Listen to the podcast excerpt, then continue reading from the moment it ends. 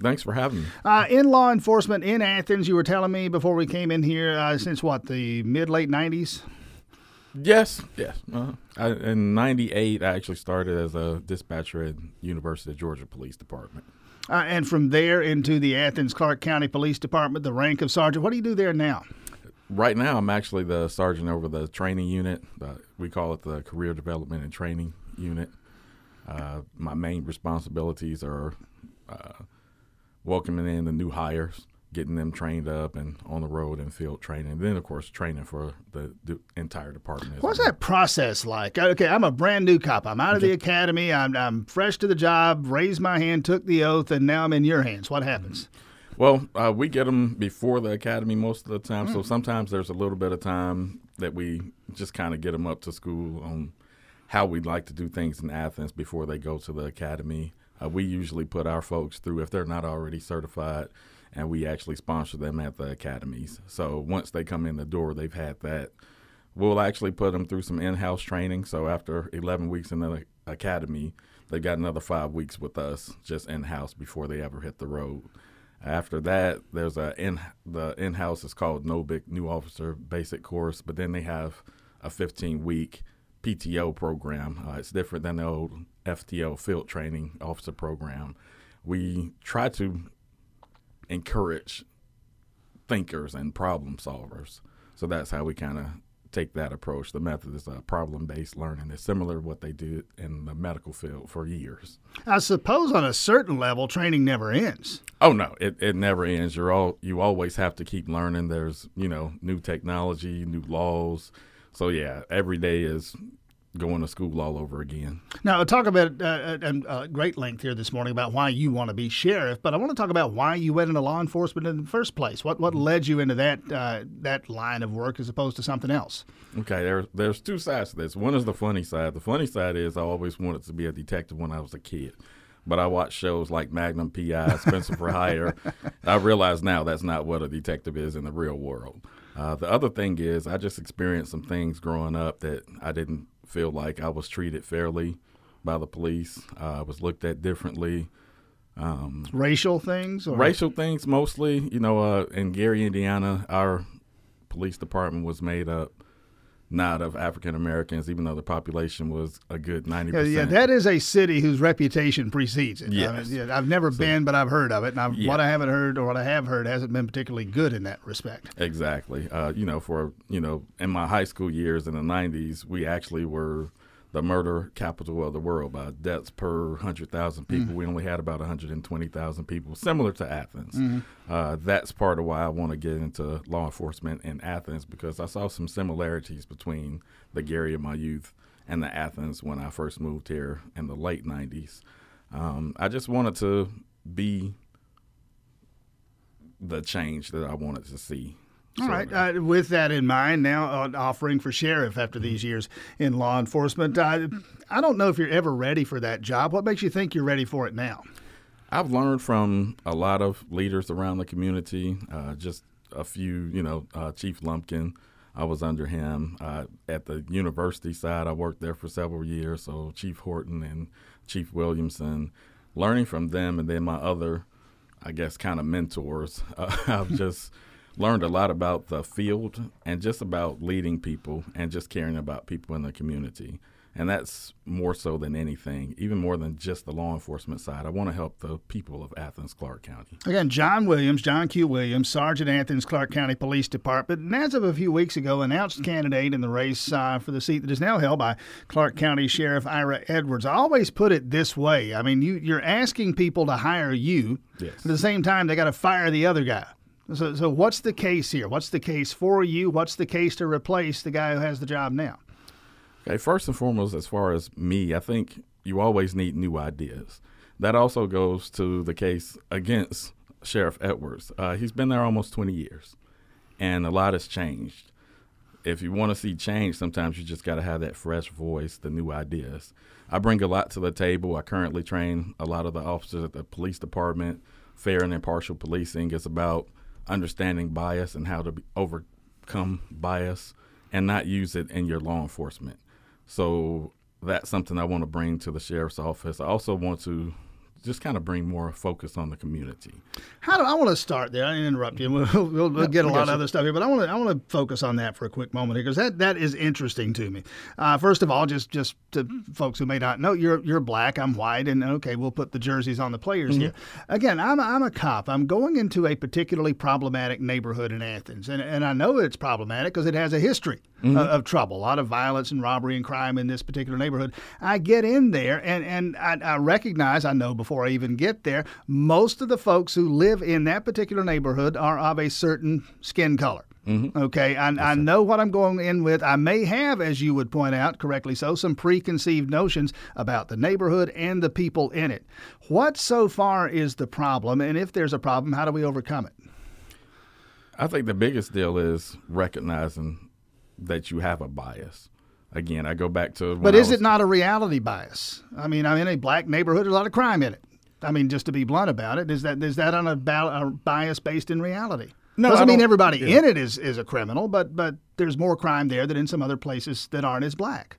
Well, sometimes there's just more crime that you recognize. Mm-hmm. Sometimes it's the crime that you don't see that you miss in other places. That's the part about getting into the bias, because if you go in a place mm-hmm. assuming there's more crime... No, I'm in a white neighborhood. I'm not looking for it because I don't think it's there. Right. Okay. And that's why you miss a lot of it. Mm-hmm. You know, there's a...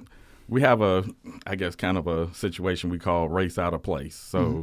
you're more likely to look at a black guy in a white neighborhood and say, hey, something's not right. And mm-hmm. conversely, a white guy in a black neighborhood, something's not right. Well, if you only look at that, you're going to miss a lot. Uh, if you're checking warrants on black guys in white neighborhoods, but you're not checking warrants on white guys in black neighborhood and white oh, neighborhoods, white neighborhoods, yeah. which there's more of. Sure, yeah. You're just yeah. by nature, you're going to yeah. miss out on some of the numbers. So that's some of the things that we try to get in people's head. Uh, you got to take a step back. There's a thing called instinct, and there's history, but you can't just go by the patterns. In order to yeah, you know, this case is unique to itself. Yes. It's not related to the other ten cases that happened in the same neighborhood. Absolutely. Again, John Williams with us, uh, candidate for sheriff, Clarke County, uh, and and your point being here that you have these new ideas, especially in this department, in this area, and you're suggesting that perhaps Sheriff Edwards is, is lacking in that department. Well, I think just from what shows, I've been told how inmates are treated, and you got to have bias control in that situation too. Everybody that's in the jail is not any less of a human being than anybody that's on the outside. So you have to also be able to, I guess, kind of curtail that as well and make sure you're treating people fairly. It, it doesn't matter what they've done. The person is not the sum of the things that they've done. They're people, and you have to look at it case by case. Talking before the break about the jail, a couple of things that we know that the sheriff's office is responsible for, the jail, security yes. at the courthouse, that kind of thing. A lot of consternation about the jail. What what are your observations about it? You see it as an Athens-Clarke County police officer from time to time, I'm sure. What are your observations? What do you hear? What do you see? Uh, what I hear is there's a, a serious drop in morale, uh, and there's some safety issues in the jail just by staffing and we understand that law law enforcement across the board is having some issues with, you know, staffing and retention. But I think in the jail, it, it speaks directly to leadership issues. Uh, the one issue that was brought up was the policy of anytime you were sick, you had to bring in a doctor's note. And most people, just because they're sick one day, they don't go to the doctor. You mean the, the staffers, the people yes, who work at the jail? Yes, and the jail, the actual mm-hmm. employees at the jail. Uh, so that's one thing that I know is affecting morale over there. And when it comes to it, you got people that carry a gun and a badge, and they're responsible for people's lives every day, but you can't trust them to only call out when they're sick. That's a culture that needs to change. Uh, you you got to be able to trust your employees. And I think that comes back to training, too. So a lot of the training they've done has not been hands-on in-house training. They've done a lot of online training as mm. opposed to uh, gypstick classes, Georgia public safety training. Just because you can doesn't mean that you should. It's a good resource to do online. But people even look at online degrees differently than they do when you go to a brick-and-mortar school. So there's some differences and nuances there. So I think those are some of the big things that need to change. One of the things that you'll run into as sheriff or anybody else uh, working in government, you'll run into the constraints of the budget. Only so much you can do with what you have, resources limited and being allocated in any number of ways. What do you do with it? And that's something you're going to be. As, mm-hmm. People forget that part sometimes. A police chief, sheriff, you're an administrator as much as anything Absolutely. Else. Uh, what do you do in that department? Well, first of all, you have to build a good relationship. There's, there's going to be limited funds because money is not just endless. But you have to have a good relationship with the mayor and commission, specifically here in Athens. The other thing that I want to do is make sure that I hire a financial planner. Uh, there are folks that are brainiacs that are way above what my knowledge base is on finances that can help you out. And in law enforcement in particular, as any other place in the country, you have grants and other things available. So I want to find people that can write good grants, that can seek out that extra money, so it's not always just coming off of the Athens-Clarke County government. And John Q. Williams, candidate for sheriff in, in Clarke County, the election in May, the incumbent Ira Edwards. I mentioned that other component, and there are a lot of things the sheriff's office does and the deputies do. We understand that. But the two big things people know about, yeah, the work at the jail and the work at the courthouse, providing mm-hmm. security there. Observations you might have on that score? As either the jail or the courthouse? The courthouse. The courthouse, again, that's going to go back to staffing. You got to make sure that you have good folks there and you keep your numbers up. The one thing I want to make sure that's done is right now you kind of tracked at the at the sheriff's office. Either you're working at the jail or you're working at the courthouse or you're working on the road. It gets kind of hard if you're going to jail every day. It's hard on the people that are, you know, uh, incarcerated. But it's also hard on the deputies there when you know, hey, I'm going to be at the jail for twelve hours. It's almost like being in jail yourself. It is. Even, even just transporting people to jail myself, I get a little bit of anxiety going in there, even though I know I'm going to be back mm-hmm. out in a few minutes. So to have to work there every day is hard. So I want to make sure we have a rotation so that people don't have to just be in the jail all the time. Even if they're not road certified yet, that they can at least get out the courthouse maybe weekly, maybe it's a couple days in the jail, a couple days in the courthouse, or whatever we can have. There are other administrative duties, too, so people don't get burned out. And John Q. Williams, candidate for sheriff. Uh, law enforcement philosophy here. Uh, are we arresting too many people, incarcerating too many people, uh, too many of the wrong people, not enough of the right people? Uh, where are we on this? Where are you on this? I think we're at a point that all of the above are true. we, sometimes we're arresting the wrong people, sometimes too many. And some people will take it as we're being soft on crime or we want to do that. No, we just want to get it right. There's a rehabilitation component to it, but there's also a component of if you can get at the root problems, why people are doing things, you can actually solve them. A lot of times arresting is not going to solve if the person gets out of jail and they go right back into the same situation. So we need to look at diversion methods. What can we do to help people find a different path? A lot of times people just don't see another option. So those are the people I think that we should pull back a little bit and figure out what other options we have. Well, the, the current sheriff, Ira Edwards, uh, very much involved in the D A R E program. That's mm-hmm. been some drug education program he's been involved with for a number of years. Do you see value there? Is that something you would continue, or you got something else in mind? I see value in D A R E. I don't think it's been a, as effective as it could be. I think the schools have to have buy-in. So if it's not in every school, then you're only being effective in certain schools. So you got to either blow the program out, just grow it out so it's going to be a lot bigger, or you got to pare it down to specific areas. So you got to focus on the areas that you need it most. There's other things about, I'm all about education.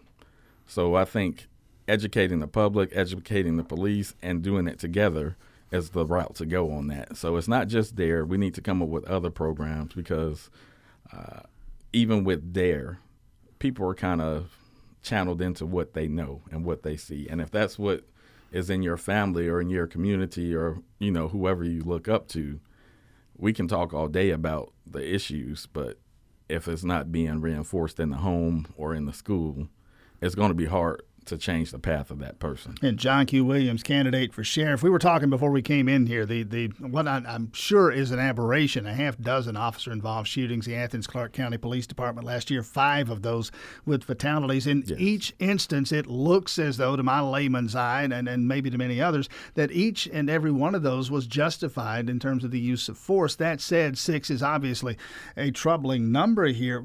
Some people will point to training and some other things that officers might do or, or go through by way of maybe mitigating some of this. What are your thoughts on that? Again, you have to take these things case by case, but at the end of the day, you had six of them. Yeah.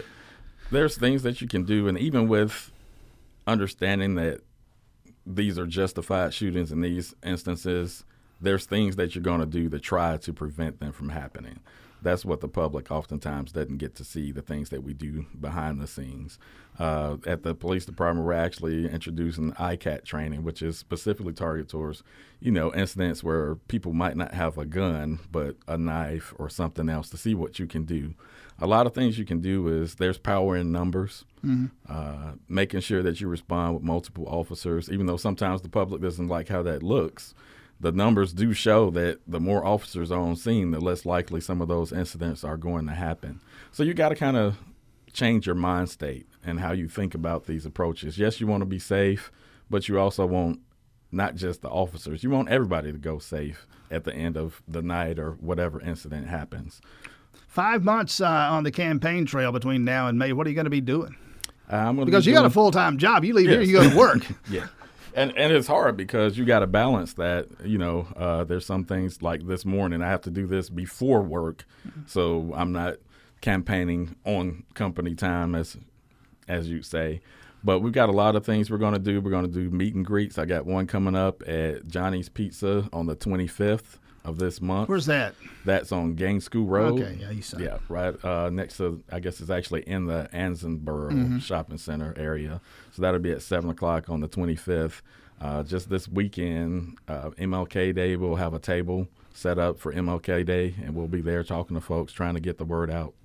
And John Q. Williams, I, I know you're on social media. Got a website already? Yes. It's uh, just w w w dot john q for sheriff dot com. John Q. for Sheriff. Of course, the, the open invitation. I cannot issue a subpoena, but I can always invite Sheriff Ira Edwards in mm-hmm. here to speak as well, and I'm sure we'll speak to him between mm-hmm. now and Election Day. But thanks to you for rolling out here this morning, and best of luck on the campaign trail. I'm sure we'll talk again between it's, now and May. What's the date in May? I haven't even looked at it. It's May nineteenth. May nineteenth, and, of course, early voting that would start three mm-hmm. weeks prior to that. Again, John Q. Williams, candidate for sheriff.